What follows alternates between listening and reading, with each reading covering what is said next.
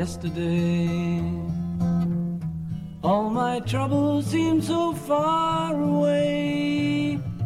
Now it looks as though they're here to stay. Oh, I believe in yesterday. Suddenly,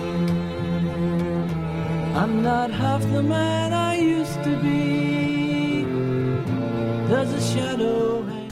Hello，大家好，您现在收听的是汤小电台，小编聊汽车，我是 Tom，大家好，我是墨轩。大家好，我是老许。江有许。哎，讨厌啊！不是你能发出不该发出的声音吗？没有啊，什么不该发出的声音啊？我说你能发出来不该发出的声音吗？你行，我不行。不不不不，其实其实我觉得应该台长是最行了。今天台长又迟到了，呃，对哎，这个台长迟到这个事儿吧，我们为为什么要用又呢？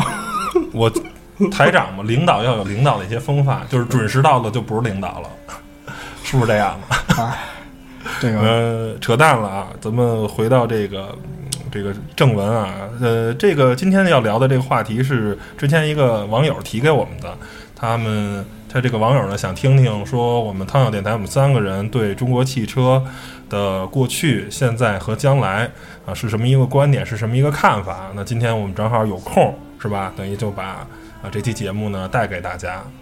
然后我们现在听的这个歌是 Beatles 的《Yesterday》。就是也是算是前天了，不不不是昨天。没有，其实是昨天，所有的一切都如昨天一样历历在目。为什么你说是前天呢？这是为什么呢？因为你前天发生什么故事了？不是 Yesterday 不是前天吗？这 呃，嗯，没事儿，冷此处冷场三十秒。行，我去拿瓶水去，你们先冷着。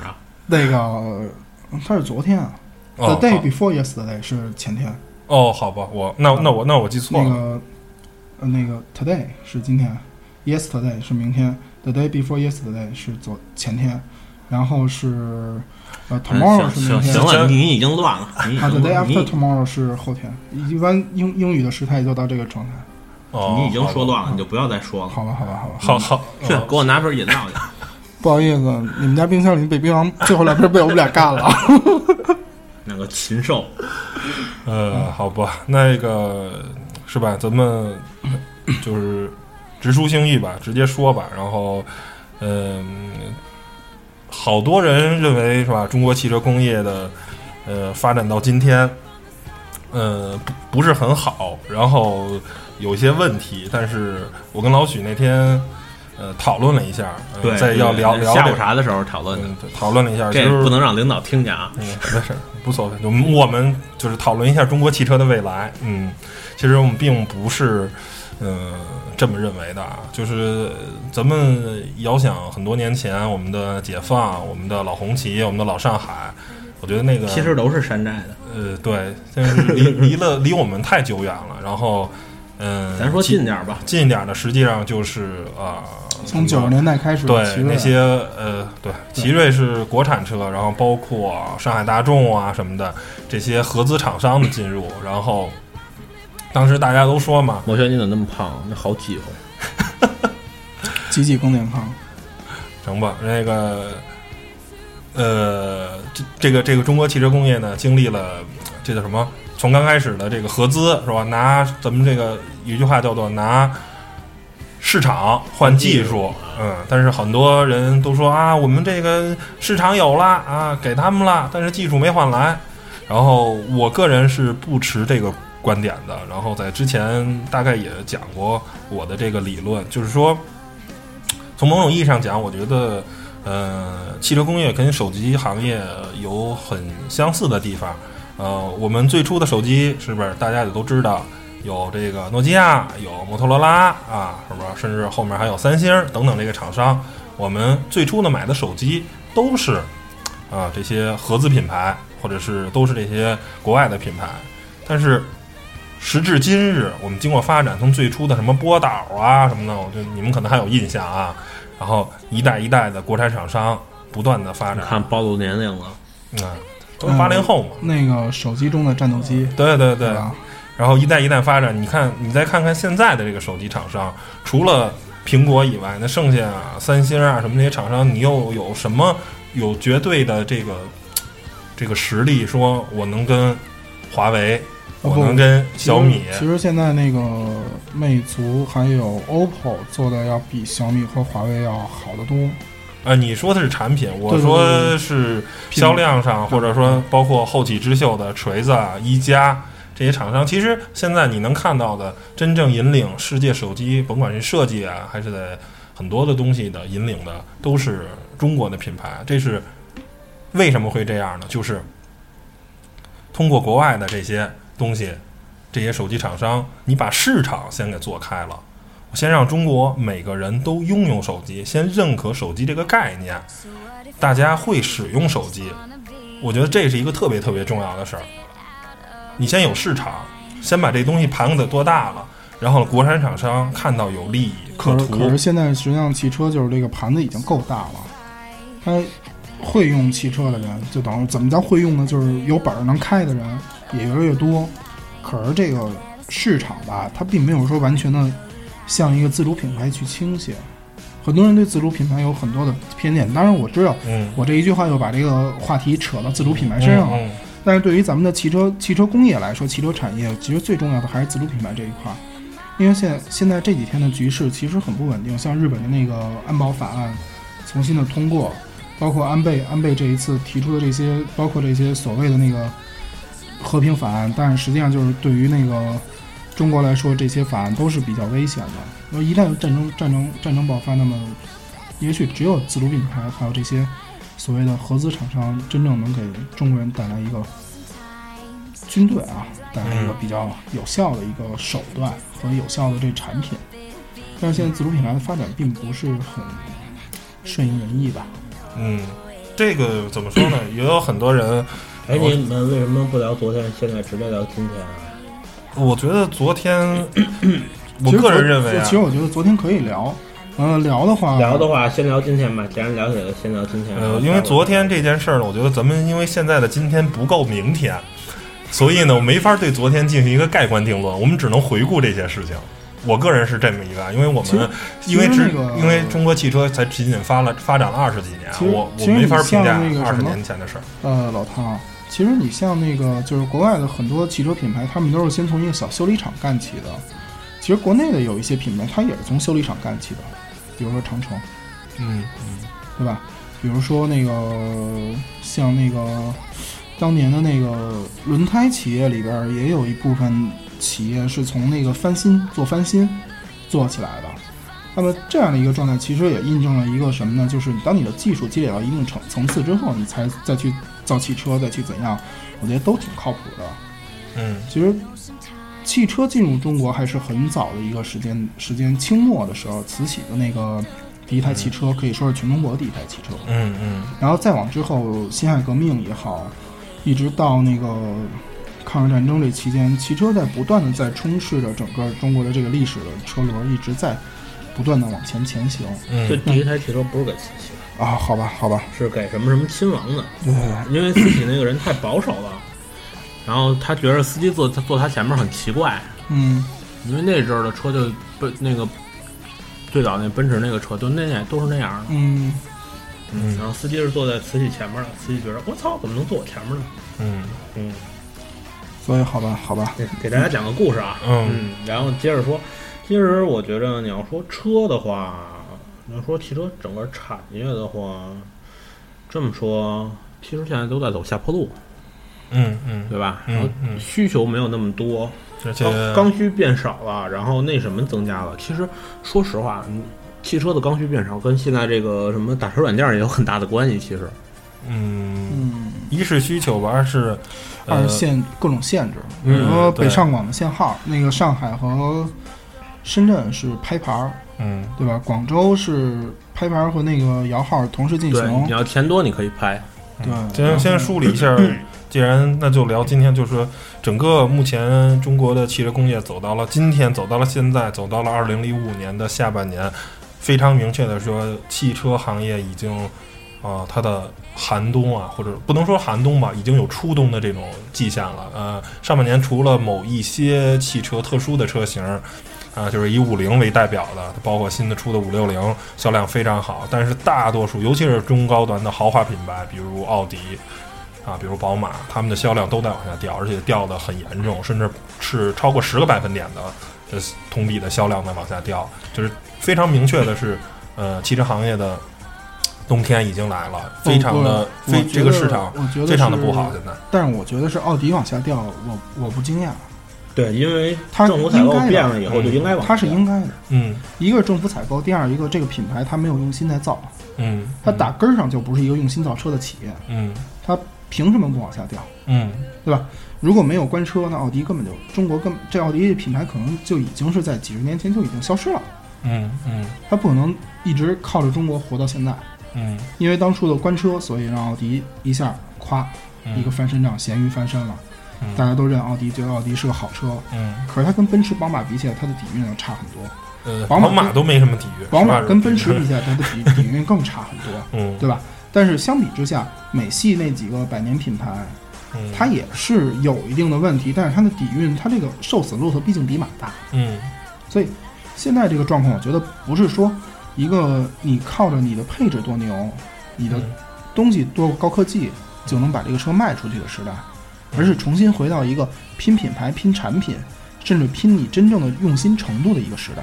嗯现在的消费者等于说是八零九零这一个阶段的消费者，他们是很务实的，尤其在买车上。嗯但是除非是什么呢？除非就是，呃，当然我说的大城市啊，可能一些中小城市可能还是觉得，哎，大众会更好一些，或者是传统这几个合资嗯老老老三家儿这几家儿，就是一大三呃五五五大三小还是多少？嗯这这几家还是相对会好一些。但是实际上就目前的市场状况而言，我在就我看来啊，其实我还想替自主说话，它产品做的真的，而且包括它的那个做工不比合资差。嗯，现在其实自主的销量还是挺稳的。那天我刚刚扫过了一遍这个销量的，但是具体细节我忘了。但是嗯就是说以自主啊、一五零啊什么这些，或者长城、哈佛的这些为代表，其实他们活着活得还不错。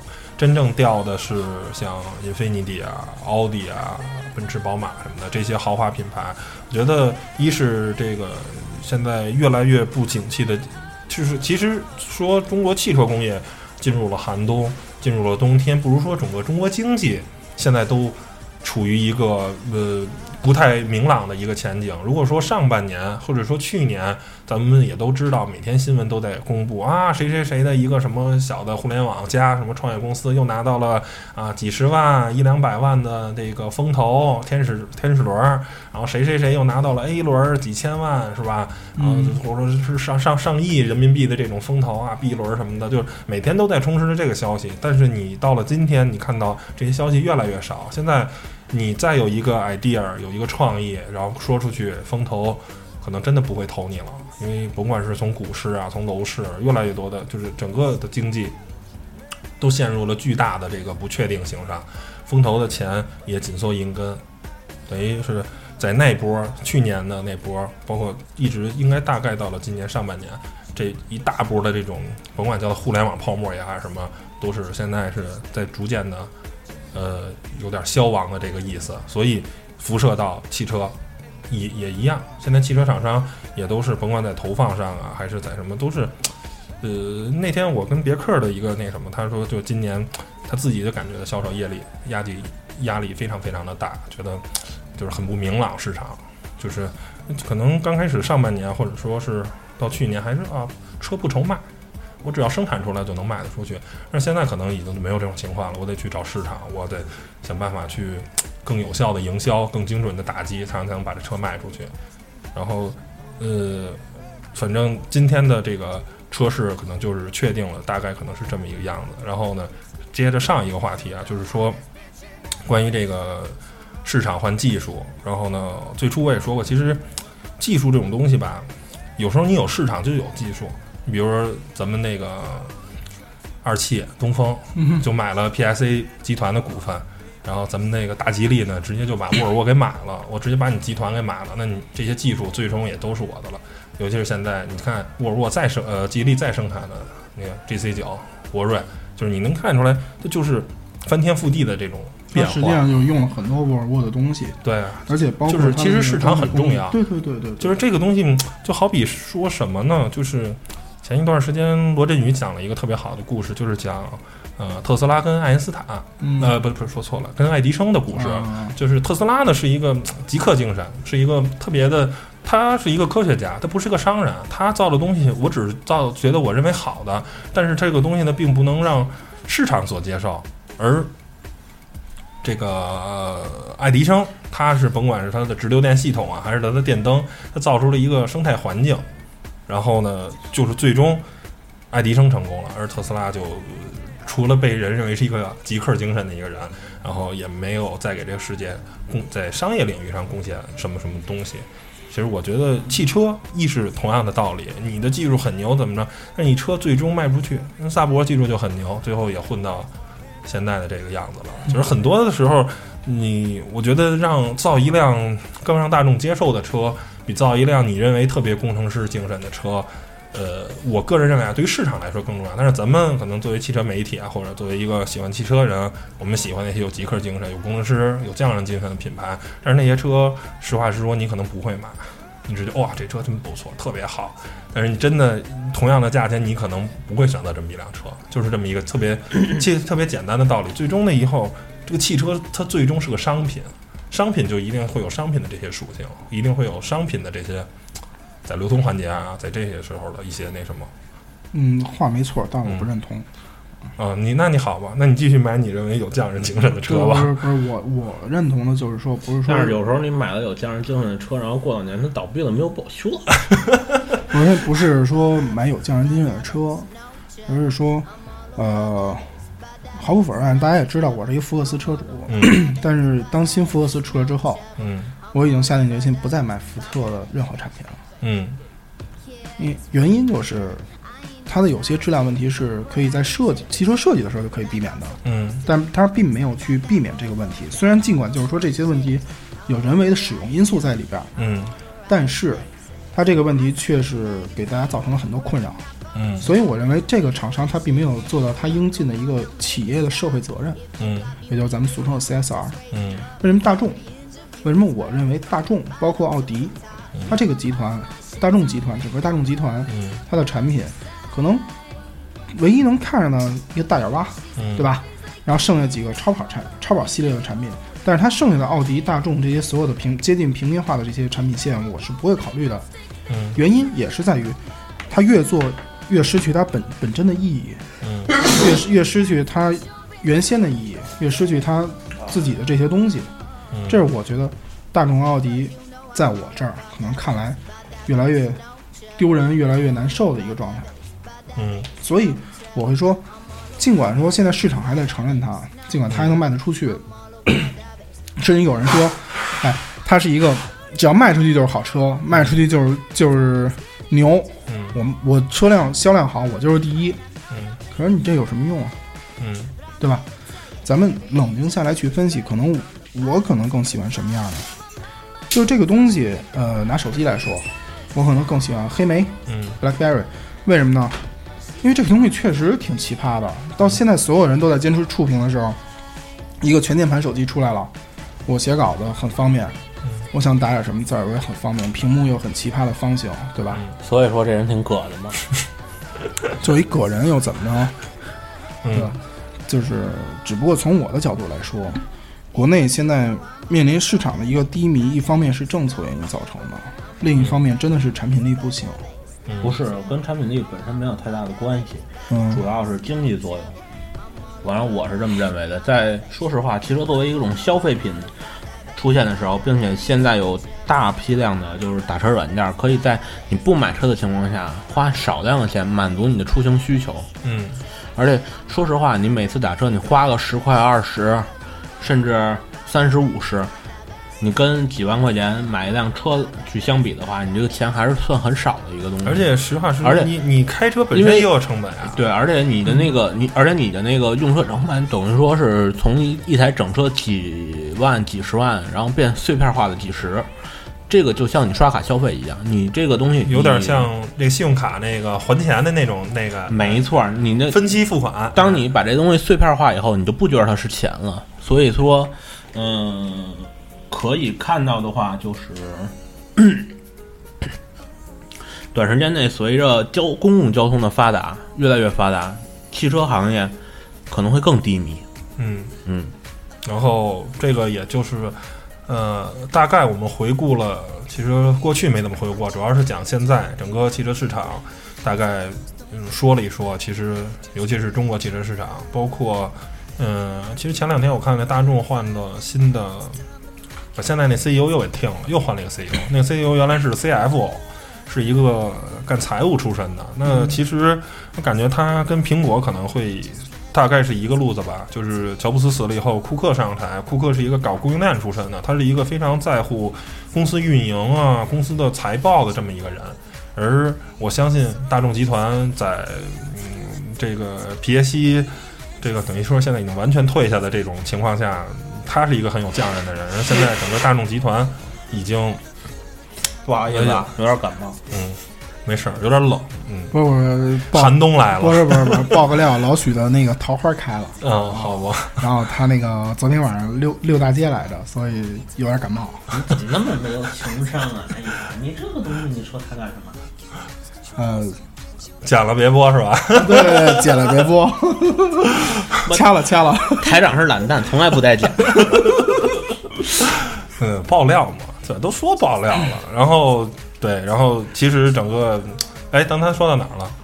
说整个大对对大众对对对，说到这个寒冬来了，然后嗯大众肯定肯定是下一步非常明确的说，我要一个漂亮的财报，肯定是更它更不会生产那些有情怀的汽车了。原来还生产过。呃，辉腾啊，还生产过布加迪这种特别有情怀的车，但是现在就是完全不会了。辉腾算什么情怀？不过就是仿宾利的一个，但是它用一个非常低端的价格，我比我我用一个非常我我觉得大众这个辉腾啊，实际上就是一个很鸡肋的一个东西。不是啊，它对于 PAC 来说，我需要一个挂 VW 标的世界上最好的汽车。我的车可以跟 S 级、跟七系去比，但是我需要这辆车。其实它可以挂奥迪的标，但是它为什么选择没有挂？因为它是他们它是大众的这这条线儿的，它要跟保时捷去较劲，你知道吗？它要跟保时捷他们家族，你你也你也知道，他们两个家族嘛，我就需要一个挂 VW 的全世界最好的 D 级轿车，我造出来了，我不考虑。辉腾也是赔钱货，跟布加迪一样，就是赔钱货，造一辆赔一辆，造一辆赔一辆。但是我就是较这个劲，我就要全世界最好的 D 级车，挂 VW 标，就这么简单。哼它不是为了卖的，你知道吧？你懂这辆车吗？它不是为了卖的。我能懂这样的车，但是我就觉得它完全没有必要去造这么一个东西。但是我觉得长得跟帕萨特似的，实在是。它最起码是外观设计上出点变化嘛。其实，在它出来的当年，它那个外观很好看，但是后来就是后来一代一代演变就没法看了。不也不是因为后来一代所有的大众的家族式的的设计是用辉腾的这套这套语言，你像它其实跟帕萨特 B 五差别还是很大的，但是它对不起，就帕萨特还有那个迈腾这些车，还有包括速腾这些车，越来越的去去仿它大哥的那些了，而且辉腾也非常就是明确说，可能我觉得它可能不会有第二代车型，很有可能啊，除非是。呃，就拿 A 八换个壳啊，不然的话，它可能不会重新设计第二代车型。就是没跟你说，其实就是完成一个皮耶西，它当时好像皮耶西快退了，造的辉腾跟布加迪这两款车。哎，这这咱聊多了，聊那么多大众干嘛？然后还是聊中国，聊中国汽车的这个未来。呃，我个人觉得就是在整车市场啊，嗯，甭管是、嗯怎么着，我觉得可能。都不会有一个特别好的这么一个发展了。但是啊，我觉得在两块儿，一块儿是二手车市场，一块儿是汽车维修保养的后市场。我觉得这个未来是一个特别特别大的一个市场。对，可能吐槽一句，现在好多人去琢磨平行进口，其实没什么用。嗯，而且我觉得这两个市场以后大到可能会比整个市场的蛋糕一点都不小。就是对于个人个人的机会来说，应该说是整个的二手车市场，就是后市场肯定会要比整车市场要大。嗯，这个二手车市场其实说为什么说现在啊，你感觉如果你认可我们看法，呃，那咱就继续聊；如果没认可，我跟你讲为什么说我们认为二手车市场会比大，就是在美国二手车每年的销量是要大过于新车的。但是为什么中国并不是这样？因为中国是一个汽车市场非常欠发达的，就是过去啊，十年前。呃，其实七八年前吧，从零八年汽车市场开始井喷，每年的这个销量呢超过了呃一千五百万辆吧，好像记得去年大概是，呃，应该是到两千万，过没过两千我忘了。然后这等于是七年的时间，大概六七年的时间，等于在中国市场应该销售的车超过了一亿辆。那中国一下就有大量的这种库存的这种车，这些车你可以认为还有好多是地锁，啊，好吧，你可以认为这些车其实都是二手车潜在市场的这么一个呃准备的这么一个，它呃随时可能会变成二手车哦，。我插一句啊，其实就是在在美国啊，它为什么路面上跑了很多旧车，嗯是因为他们他们那个国家的法规，他们只要规定你正常的进行保养，正常的那个收拾，保证这个车是安全无隐患的，它就可以在路上跑。嗯所以二美国二手车市场非常发达的，但是相比之下，中国的二手车市市场是有一个很大的问题。嗯我们现在面临一个最大的问题，就是十五年排放标准的变化。嗯每十五年排放标准会重新制定。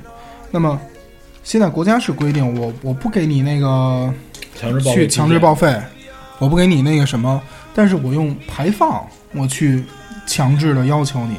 我举个例子，还是拿我福克斯来说，呃，零六款福克斯进中国的时候，呃，是以那个欧四的标准进的中国，它是一个很高啊，当时对，但是当时上的是绿标，绿标没星儿。嗯那等于说，呃，我的车还能再开五年，五年后我的车就要因为环保法、嗯环保排放规定被报强制报废。嗯那么这样的一个状态，我我特别想吐槽啊。去年呃不是上个月，呃有一个玩甲壳虫的一个兄弟，嗯开着车在北京胡同里走了一圈儿，当时 Ramp 出的那个专题嘛，嗯，说是我看了那个，为什么？嗯是因为我很可能再过一段时间我没法开着它进六环了。嗯这一句话真的很很伤心啊，嗯。对不对？但是我觉得你聊的这是，嗯，是另一个话题啊，就是说，呃，美国的二手车是这样，就是说可以，你说那是老爷车、古董车，它是另一种，我觉得应该是给他们，比如说，呃，有一些特殊的一些方法吧，去照顾他们，让他们，我我这么说，有我有一个朋友在美国，嗯五千美金买了一个本田的那个雅阁酷配，嗯雅雅八的酷配，嗯，二手五千美金。嗯那你算算国内这个车多少钱？嗯，这个东西我想说的就是说，老爷车咱先放到一边儿，是吧？因为它是一个特殊的啊，这这些包括一些特别经典老爷车，甚至可能几百万美元、几十万美元，是一个特，就是说咱就说二手车，美国为什么二手车发达？很多车车主为什么开个三五年就会把车卖掉？是因为美国的人工费特别贵。呃，尤其是可能以日本车还好啊，以本田、丰田它质量非常可靠，但是比如像啊、大众，呵呵比如像路虎 这些品牌，它车五年以后可能会不断的小毛病不断出来，你修这这车的可能每。对每年可能就会要支付一两万美元去修这辆车，你的车可能买的时候五万。是不是？你过了五年，按每年正常百分之十五的折旧，你车可能才值一两万，然后你每年再花一两万去修它，这是一个特别，我觉得对对大多数人他可能没法接受了，所以他就会把车卖掉。所以说这也是为什么美国很多情况下几百美元就能买一辆能开的车了，然后几千美元就能买一辆不错的车了。他们就是很简单，他们修不起。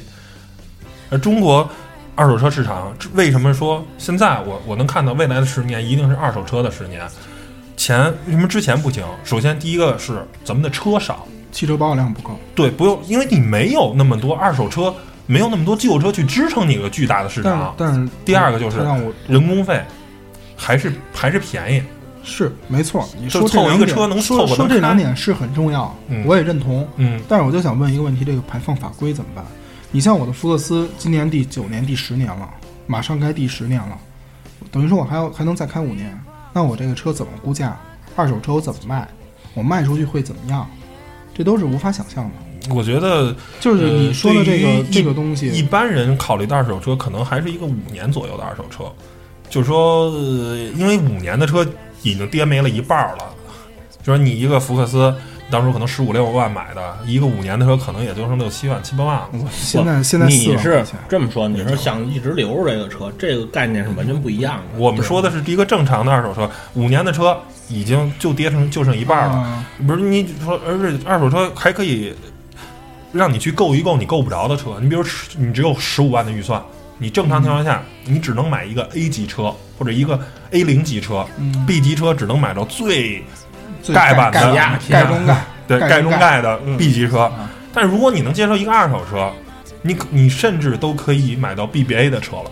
嗯，对不对对？对对对，现在不是二手二手雷萨 ES 也就对十九二十吗？对你，你都可以买到 BBA 的车了，所以这就是一个二手车市场最大的魅力。第二个就是说买准新车，我买一个一年或者是八个月、九个月的，只开了两三千公里的一个准新车，还是同样买 BBA 的，最少跌没了百分之十五，最少最起码把购置税给跌没了。对这个对于很多人来说，我觉得还是很有诱惑力的。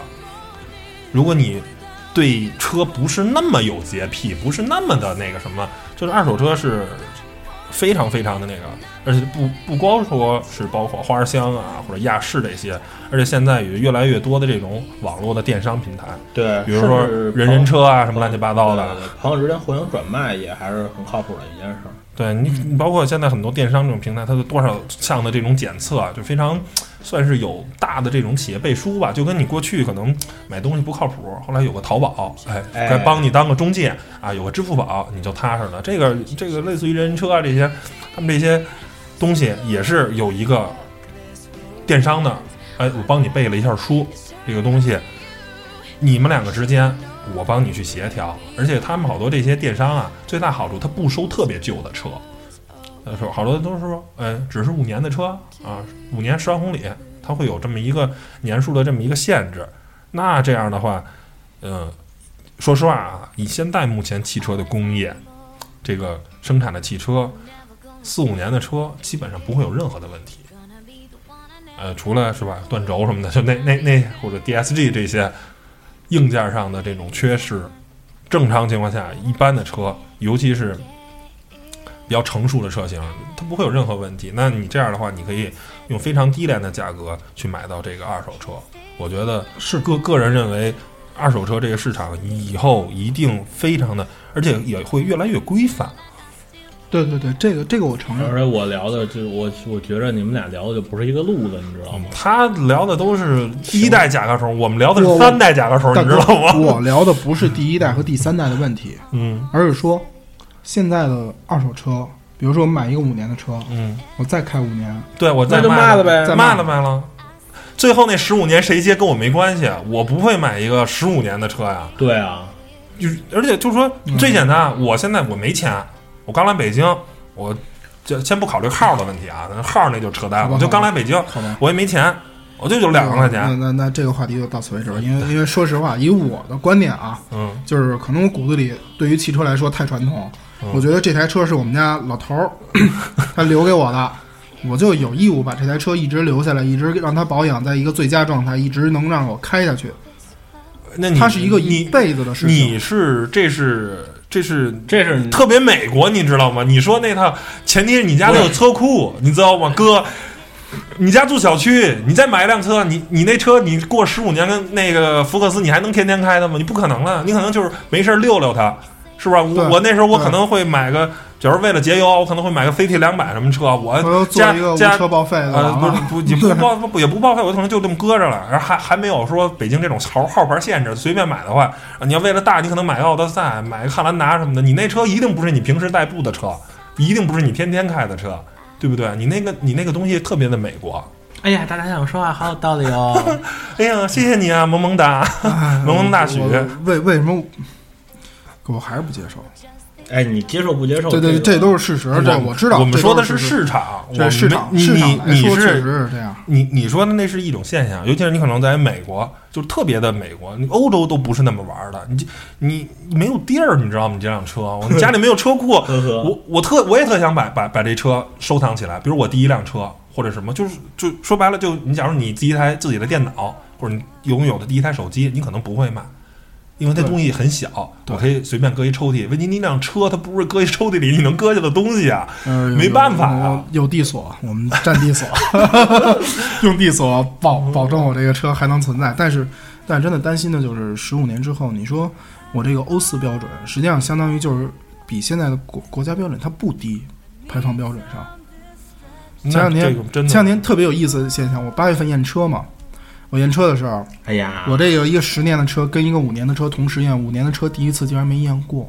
嗯，而且我个人认为啊，这个呃呃，就是、那个就是，既然聊到二手车，我觉得老爷车这种东西可以，我觉得可以通过什么，呃就是说按手段让它留下来，不对，成为一种从文化。更多的，比如按三元催化什么的，就是首先排放，你得就是老爷车应该按老爷车的排放标准，对，单给它制定一套，然后更更严格的这种，可能每三个月或者每半年就要一验，因为你没办法，谁让你愿意开它呢？你不可能说这个车在一年一验，不，有些车都开不了嘛，门儿都关不对上。对，就是说，我觉得来老爷车应该有，应该是通过一些更严苛的东西让它留下来。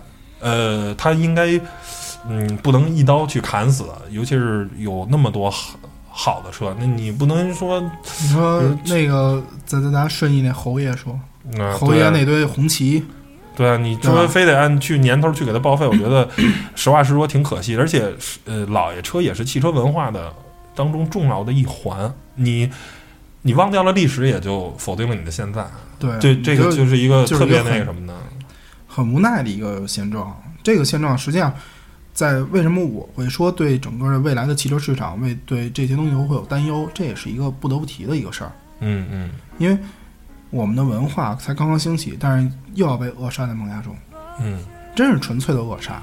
今年五月份 ICO 的聚会被遣散，对吧？嗯今年紧跟着又出了很多排放法案，嗯我跟你说黄标我们我们就不能进了，嗯多少年之前的车我们就不能不能那个再开进来了。嗯我嗯们要转出去。之前我采访一个丰田的那个，呃，那个皇冠的那个幺三五还是幺五五的车主，两台车都有，全都给转到外地去了，转成外地牌了，还等于说还能变相的在北京开。那个车，它收拾特别漂亮，到坐那往里边一坐，V 六的 V 六的机子，着了两分钟之后，你站在旁边都不知道这车着着。嗯，就还是像这些车况这么好的车，然后你。呃，就一刀切一刀切的，就就就就就就给他强制着，我觉得实在是啊，这个先翻过去啊。然后刚才老许提了一嘴那个平行进口车，那咱也可以聊一下平行进口车啊。但是现在应该是最近这个一年多啊，挺热的哈。嗯，挺热的。嗯、先跟大家普及一下知识啊，很多人可能没闹明白什么叫平行进口车。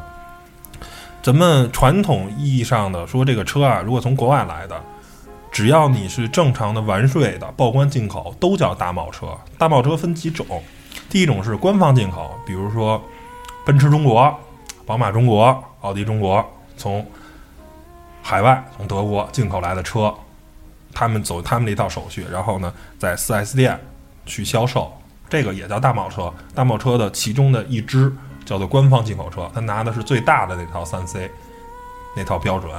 然后呢，还有一个叫做港口车，就是老许，比如他是天津的一个经销商啊，自己比较殷实啊，趁个几千万，他去进口这些车，这个也是大贸车，叫港口车。他可能办的，因为他进口车少，他可能办的是小三 C，是一个呃，有的甚至说这个车啊，在国内得稍微改个改装一下，比如他进了一个呃坦途，稍微改一改，它不能叫丰田坦途，可能叫老许坦途啊，零零一版啊，就叫这么一个名儿，拿这个小三 C 在这儿。然后呢，剩下的所有的正常的，只要是报了关了、交了关税的，都叫大贸车。您所说什么没交关税的，我给你特别明确了，那个不叫大贸车，那叫走私车。所有的车都正常情况下按正常手续都必须报关，必须交关税。还有一个叫什么小贸车，小贸车是什么意思？是类似于外交部留学生这些人在海外工作，他我忘了具体的年限了。啊，，好像留学有个留学生是回国可以带一台，对，有个几年的这么一个工作经历，回来国的时候可以带一台车，可以是二手车，他带这个车可以免交，是全部免交还是免交一部分啊？嗯，关税，它这个叫做小贸车，小贸车，呃，就是很少，因为你您的你你首先你身份得是特殊嘛，所以你大量能买到的其实都都是大贸车。你说这个，你知道全北京唯一一台那个最后一台那个 T 二嗯是怎么来、怎么进来的吗？嗯特别逗。当时那哥们儿为了为了收一台 T 二，因为 T 二不是当时在那个巴西生产的嘛，嗯那个停产的时候，那有一台车是在德国的那个大众的一个展厅里边一直放着，嗯后来不放了，哥们儿把那个当新车给买回来了。嗯就这么着来的一辆 T 二，进北京之后花了三十万把那个车完全翻翻新加改装，嗯全都重新做了。，T 二这个车我知道，呃我们公司的一些资源的那个进来的、那个车卖八十万人民币一辆，特别贵。对，因为人卖的是情怀嘛。其实还有说，就是说咱们说的这个平行进口车，平行进口车，我个人认为，或者或者平行进口车，就是说它是它不是官方进口，它是非常大的这种经销商资质，它也最后可以办到大的三 C，包括还能做到质保。嗯，因为很多的港口车是没有质保的，就是墨轩，你从老许那儿买了一辆车，嗯，买完了，假如买了一个坦途，买完了，OK，坏了别找我哦。五十万没问题。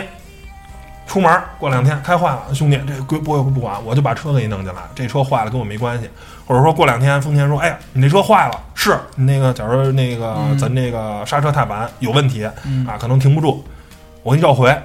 对不起，人在美国召回，跟你中国没关系，你不能再把这车给运回去吧？你你你你这我知道你你你花得起那个运费吗？那个之前我那个手机那个 iPhone 五嗯就是美版的嘛，嗯当时说那个开关键有问题，嗯他们不是那个好多人都拿去换了吗？嗯我拿着过去，不好意思，您哪儿买的哪儿换去。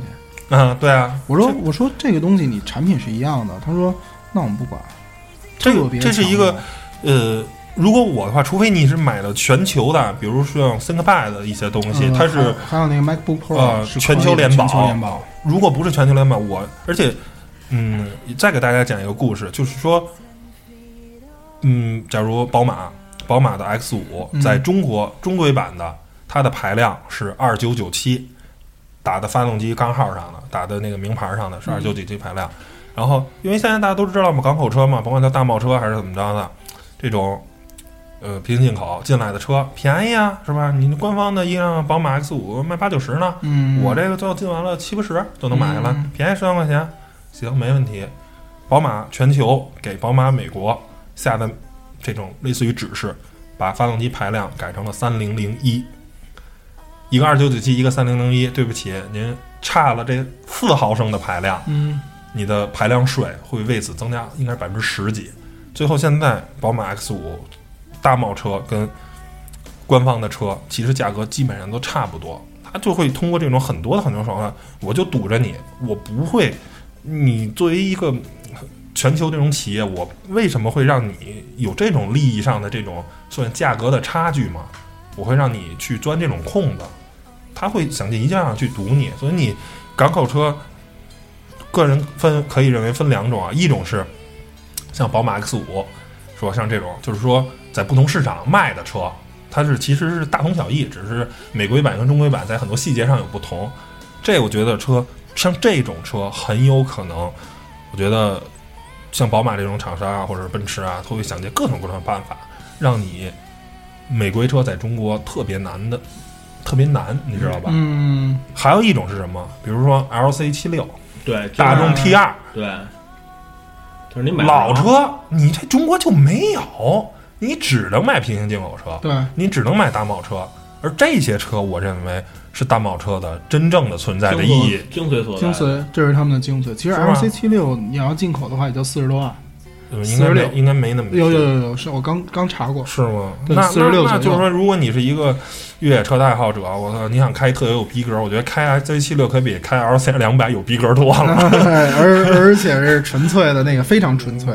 对，就是说，像或者大众 T 二，我这个车的性价比啊，单以价格来说，我觉得太贵了，卖八十万一辆。嗯，但是我觉得你八十万买辆车，可没有任何车能比在大众 T 二开出去拉风啊，对不对？以拉风程度啊，哇，这有可能开着半道儿，嗯嗯，回不去。质量应该也没那么次。据说应该是跟捷达的发动机差，不多不是一点六的发动机。是那个不是那个巴西是这样，嗯，因为之前有一个朋友从那边回来嘛，说那个巴西大众的那个巴西人是什么样的一个状态啊？嗯说明书上说你要拧拧六圈儿，嗯，这个螺丝哦拧六圈儿，拧解对吧？啊它有有的拧三圈儿，啊，有的拧三圈半，有的拧一圈半，反正就是有的拧六圈半，有的有的还能拧到八圈，就是它这个没谱，特别随性，特别随性。巴西这个啊，很懒，就是那个也但是也有勤快的，就拧多了，所以就没谱呗。没谱没谱。所以就是说，你说这个东西，它的装配质量，它为什么给它挪到那儿？其实也有这方面原因。而且还有，呃，怎么说呢？就是说，呃，关于质保、关于售后，虽然说以后平行有车可能这些都会有，但是我觉得，虽然四 S 店咱一说四儿子四儿子，非常的龌龊，非常四 S 店很多做法让人看不起，但是总体来说还是。还是有保证，还是还是还对，还是有官方背书。它毕竟有官方背书，你这些港口商，呃，我觉得嗯就是说你更没谱了，只能说，而是说可能有些大的非常靠谱。我觉得平行有车还是出现在这些买不着的车，比如说一些皮卡车型，嗯，有一些经典的老爷车，对，或者有一些就是中国没有的车。如果是中话国有，说，就是如果真的是买个什么老爷车回去，您最好也就别开了，还得搁着吧。这是一个很好的选择啊。嗯，然后这个平行进口车也聊完了，咱聊最后一个，就是说现在还有一块儿特别大的一块儿这个市场，就是来自于后市场。呃，我自己呢也在后市场的这个公司待过，呃，现在基本上都是花风投的钱今天台长是主角，啊 Yeah 对，因为这这比比较熟。然后怎么说呢？大家都是野蛮发展，在现在这个时间啊，所以我当然离开这儿也有一年多了，嗯，不太了解现在这个现状。但是在当时我在做的时候，都是野蛮发展，都是风投的钱，甭管投几百还是投几千，是吧？啊，大家花风投钱都是靠补贴，说白了，一个保养可能最便宜一个保养也得两三百啊。然后他为了吸引人，卖一九九，卖九十九，然后呢，剩下的钱我自己补给你，然后去拉客户啊，拉什么？而且，呃，我个人觉得啊，就是说，虽然现在是野蛮生长，大家都没有盈利模式，都没有这个非常明确的这个思路怎么做这件事儿，大家都不知道。但是，就像当年的滴滴跟快滴似的，一这东西一定是未来的方向。现在滴滴就非常明确了，是。我已经打造成了一个，我有滴滴，我有滴滴的出租车，我有专车，我有快车，我有代驾，我有巴士，我就是你出门想滴滴，就基本上一个你你想出门想用车嘛，跟车有关的事儿，用滴滴。但是我有有一个要吐槽啊，嗯滴滴这个，首先我吐槽专车快车司机这个问题，是我也要吐槽，不认路不认路啊，简直就是简直了，简直了！那次就在我跟前儿，我说我就在这什么什么路口什么什么位置，啊，咔，一会儿在地图上看见一车，嗖就过去了然后一会儿又转回来，溜溜耽误二十分钟，这是一个。第二一个吐槽什么呢？滴滴巴士嗯，现在不是一分钱吗？很便宜啊，不是钱的事儿，嗯它制造拥堵。嗯你知道怎么制造吗？嗯我们家住那地方不西二旗吗？嗯西二旗边上挨着联想、百度、软件园这一块儿，滴滴巴士全在那儿。一到下班点儿，一一条三车道，就是连带着算上停车位，我也算一车道啊。三车道的那个马路，占了两条半，一串一串的全是他们的巴士。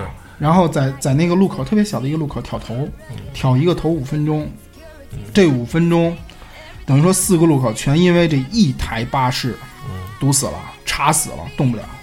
我觉得这个这个很呃讨厌。是是问题啊，但是呃，我只能说这是在发展中的一些小的问题，这些并不影响呃它继续往前发展，也并不影响它去改变我们的生活。但是它对于这个，实际上对于、对于去规范吧，去规规范吧，欠欠规范，非常欠规范。滴滴这个这个东西啊，它还是，而且包括对于他们那个就是司机的素质也需要欠欠规范。嗯，他是有些有些强制性要求，比如说专车，我必须下车等你，必须给你拉车门，必个须给你个人感觉啊，就是滴滴的这个司机的总体素质比出租车的稍微强一点。哎，强得多。是不是？强得多强得多总体来说还是在改变这个行业。对对对我觉得就像滴滴，而且我但是滴滴司机这不认路实在哎，太可对怕了，。我觉得这个呃，咱可以加强考试嘛，有准入资质嘛，这些东西都是呃，滴滴现在绝对不会加强考试的。你看现在就是随便就是一个人，你交一百块钱考一个试，然后就给给你发一个伞，发发几瓶水，发个发个证，你就上岗了。是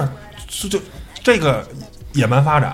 呃，到以后我觉得这这一定不不不不，他滴滴也不希望成为这样吧。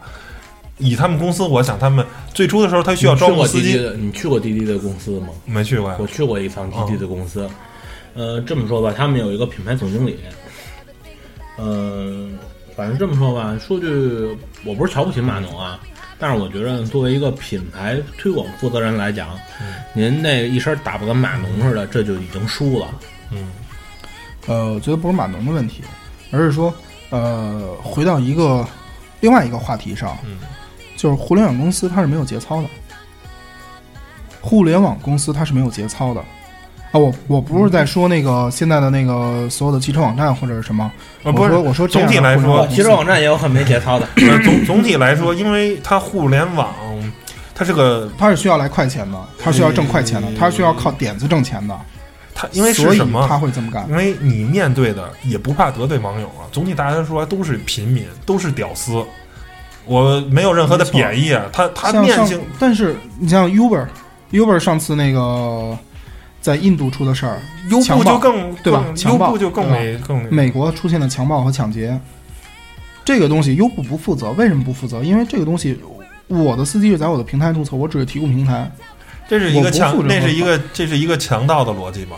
但是有这个很多互联网公司在这么干。前一段出的游侠汽车，嗯，对，就游侠汽车拿一特斯拉，然后拿一特斯拉，改吧改吧，啪给你贴个牌儿，然后给你放一个那个，真跟那个游侠那个电视剧那小时候看的那个那个车的那个前面那个啪啪啪来回闪的那这个车头，我觉得这个东西是这样，就是说你在传统行业也有没有节操的，对，呃，最终电商最初咱一说京东啊，这个什么一号店啊，这叭叭叭叭叭能说出好多家啊，什么什么什么新蛋什么的，嗯现在最终活的还凑合的，不也就是京东吗？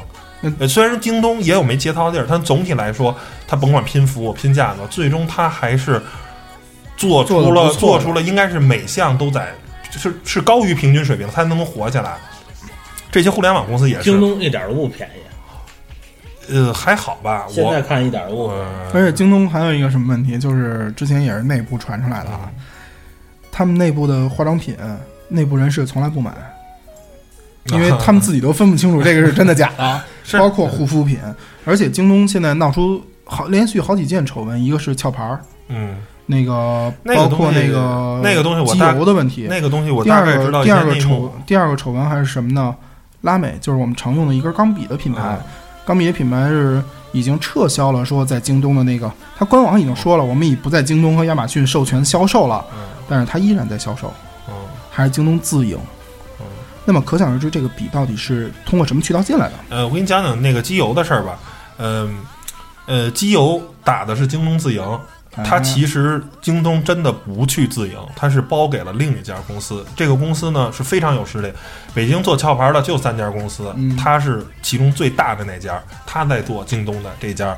这个那为什么出现了假货呢？你听我说呀，啊，京东假如这桶机油壳牌啊、呃灰壳，正常价格啊，市场的价格，假如卖三三百块钱一桶，嗯四升的，京东为了做促销，给它压到了两百五十块钱一桶，嗯，两百五十一块钱一桶就买不到灰壳。有节操的公司或者有节操的经销商，他怎么办？我拿蓝壳或者我拿黄壳去兑，去调，我让我装灰壳的皮儿。嗯我还是用壳牌的油，但是呢，我是用低标号的。都知道啊，灰、蓝、啊，黄、红，对，对。我用一个低级别的装在一个高级别的桶子，嗯。大多数车其实用的没问题。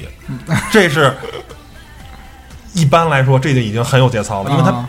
实话实说，核心问题是什么？价格太低，你把价格够不上了，对对，成本。我我从壳牌中国买这桶油就需要两百六十块钱一桶，你非得让两百五十一桶往外卖，我怎么可能卖你真的呢？我怎么可能卖你灰壳？我只能卖你蓝壳，蓝壳有两百二斤的。假如啊，嗯我卖两百五还能挣三十块钱，那你你你，当你价格，当时人家很有节操，假如它是四箱嘛，四桶一大箱，呃，其中有一箱是假的，剩啊剩下剩下三箱是真的，就没有办法。你把价，当你这个东西就是经济杠杆嘛，当你把这价格太低了，人就没法卖卖卖卖真东西了。所以也请大家啊，就是说。买网上买东西，大家都图便宜，但你也别太便宜。一旦太便宜，一般都有问题。不是一般，是 是一定，是一呃，定，除非是那种假如抢购啊，那人家有补贴的。如果就是嗯，不限量的我买，一般都有事儿。我觉我觉得不是说抢购，抢购一般我都不爱参加，嗯，因为什么呢？很可能就是你说的那个问题，嗯三三针一假，或者就是很有可能三假一针。这是已经很有节操了。然后剩下的就可能拿长城的油去灌在壳牌的，也他们一般啊不会拿假的机油哦去去那什么，我会拿别的品牌或者拿低标号的哦去灌，谁也看不出来，行内的人都看不出来。那那机油打开都一个色儿，谁谁知道哪个是哪个？人家没办法，你非得这么玩儿，我就没法卖真油了。而且，但是我觉得，甭管是怎么说啊，但是你去汽配城买，呃、去什么西西郊啊，那个假货更多。所以我觉得总体来说啊，电商包括现在这种各种 A P P 的这种养车软件什么的，我个人还挺看好他们的。就是说，最后一定是一个 O to O 嘛，大家都都都都讲这种东西，以后一定能替代传统的这种方式。甚至就是说就是还可以说什么呢？我觉得就是现在的那个汽配城，嗯相对就是说要比之前要规规范化有很多。嗯比如说那个西国贸，嗯。比如说北五环，嗯。北五环是原来的四元四元桥汽配城，对不对？嗯。西国贸实际上现在从西郊汽配城有一大部分已经迁过去了，嗯。这两个地方实际上就相比之前之前的那个状前几年那个状态要规范的非常的多得多，然后价格也更透明。嗯。其实我们在保养的时候，可能很可能我们可以去选择这样的这样的一个地方，但是呃，而且我坚持不认为说是，呃，这个四 S 店就是最好的。呃不是四 S 店，这肯肯定啊，这车出了质保，肯定尽量保养就不要去四 S 店了，没有必要。而且怎么说呢，就是说啊一定、不不是不是是这样，当你发现车有问题的时候，那个相对而言就是去两种地方，一个是专业的汽修厂。一类一类一类一类汽修厂，然后实在你找不着一类，你就就那个就不懂，嗯，回四 S 店，嗯。平时的正常的小保保养、大小保养，你换个机油机滤什么的，空滤这些东西没有任何技术含量，随便一个小工干，谁都一样干。自己都能干。对，你自自己那个呃把那个滤芯儿一拧，把油一放，这个机油别乱扔。，然后撒一脸，呃，不是，来给大家出一个主意啊，就说你如果怕卖到假价，或者说这个东西啊，假如这家儿，假如我一直用壳牌的油，嗯他家结果代理着加尔多的，嗯，不是我想要用的，没事儿，您京东是吧？或者这些大的，或者你去天猫啊，去哦官方那个，我觉得你把这些比这个呃靠谱。所有的你需要的都买官方的，呃几率买最好的，买马乐的是吧？官方的买好了，我自己拿着去，你跟去汽修厂去说，嗯，哎，工时费多少钱啊？一百五、两百或者多少？小保养可能就八十、五十、八十，大保养就一两三你像百。你像我去我就给钱我去那地儿人都是那个东西你你自己买都行，我都给你免费换了。你我我一般都是直接到那儿用你的，他给我加什么加 motor 的，叫啊 motor 的，然后或者是那个另外一个品牌的一个机油都无所谓。那就正常过来了，人都知道，哎，你平常用什么机油？你到这儿，哎，车该保养了啊，哎，给你收拾一下，查一下。而且我也觉得，就是说，这种 A P P 啊，这种就是 online 这些东西，一定不会挤掉线下的 offline 的这些东西，因为这些互联网公司啊，他们是互联网，他们不可能真的去做实体店。对。他们其实最后你你说啊，很多时候说开着车去换，我觉得那都不靠谱。你那那个只能做个小保养，您连个举升机都没有，您您这换也换不上，拿那嘎嘎嘎架起来都不靠谱。其实最后还是就像最初的滴滴一样，把乘客跟司机做一个有效的沟通、一个交流，让好的店活下来，让次的店被自然淘汰掉。对对对对对对，这他们在做的这个也是这事儿。你说很多一类修理厂、二类修理厂找不着生意啊。然后我之前谈谈的就是这这家特逗，那大哥他们家开的，嗯他们家那个在好像在总餐啊还是怎么的边儿上，一军队边上。然后呢，我一聊，人说对外我们这没问题啊，我们这周六周日都营业。然后那个，然 后人说我们这儿咱特别尴尬，你知道吗？好多啊，多少年住我们那儿一来，说真是车坏了着急修。我说您那大哥这您这儿还对外呢，我们一直以为你是军队内部的修车厂呢，特别的尴尬。就是后来你要是通过互联网知道哦，这家能对外修车，其实这这就是一个宣传嘛。对对对对，实际上就是还是呃，互联网公司有互联网公司的问题，嗯，它的问题就是不够规范化，因为它这一块没有法规、没有法律去规定它能去但是做什么，不能总体来说一定会越来越好的。对对对对对，互联网就是它自己就会被淘汰，因为大家都做互联网嘛，你做的不好，你就会别的被别的地儿淘汰，是的，是的，成吧？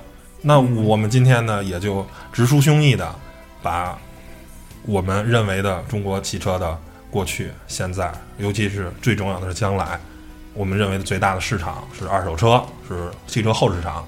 关于这些观点，我就讲给大家了，希望大家能听爽吧，听得满意吧，是吧？墨轩，你还有什么总结的？呃，其实台长说的这些也是我想说的，只不过就是我想补一句什么呢？希望我们的法规能够稍微有一些变化，嗯，包括更灵活吧，就是一个更灵活，一个是给老爷车，一个是给给我们这些就是，可能我真的想把这台车留留一辈子，嗯嗯嗯因为这台车太有纪念意义了。还有一个是什么呢？还有一个就是，但是目前看你也就给他拍点照片了。对，还有一个就是我们我们的用车上，就是国家也也要相对的有一些改变，比如说，呃，如果说是因为行人非机动车违章，那么它的它的造成的造造成的交通事故，我们还得躺枪，这我们还躺枪，真的是实在是够够的了。嗯。这个这个东西今今天咱们不提了，嗯，可以有单独去机会再再单独单聊吧聊聊世界各国这汽车法法规，还有他们这个发生事故之后的东西。嗯但是这个也就是我想说了啊。成吧。老许老许呢？你们都说完了，我不说了，就这么着吧。成吧。那最后呢，打个小广告啊，我们有自己的微博、微信的平台，大家在每期文章的介绍中呢都可以找到，然后去关注它。然后呢，我们会有一些好玩的东西发出来，然后每期节目的更新呢，第一时间也会做出推送。我们还在商量是不是有机会给大家搞个什么小抽奖什么之类的。对或者是搞搞小聚会，嗯，好吧，那本期节目到此结束，谢谢大家收听，拜拜。拜拜拜。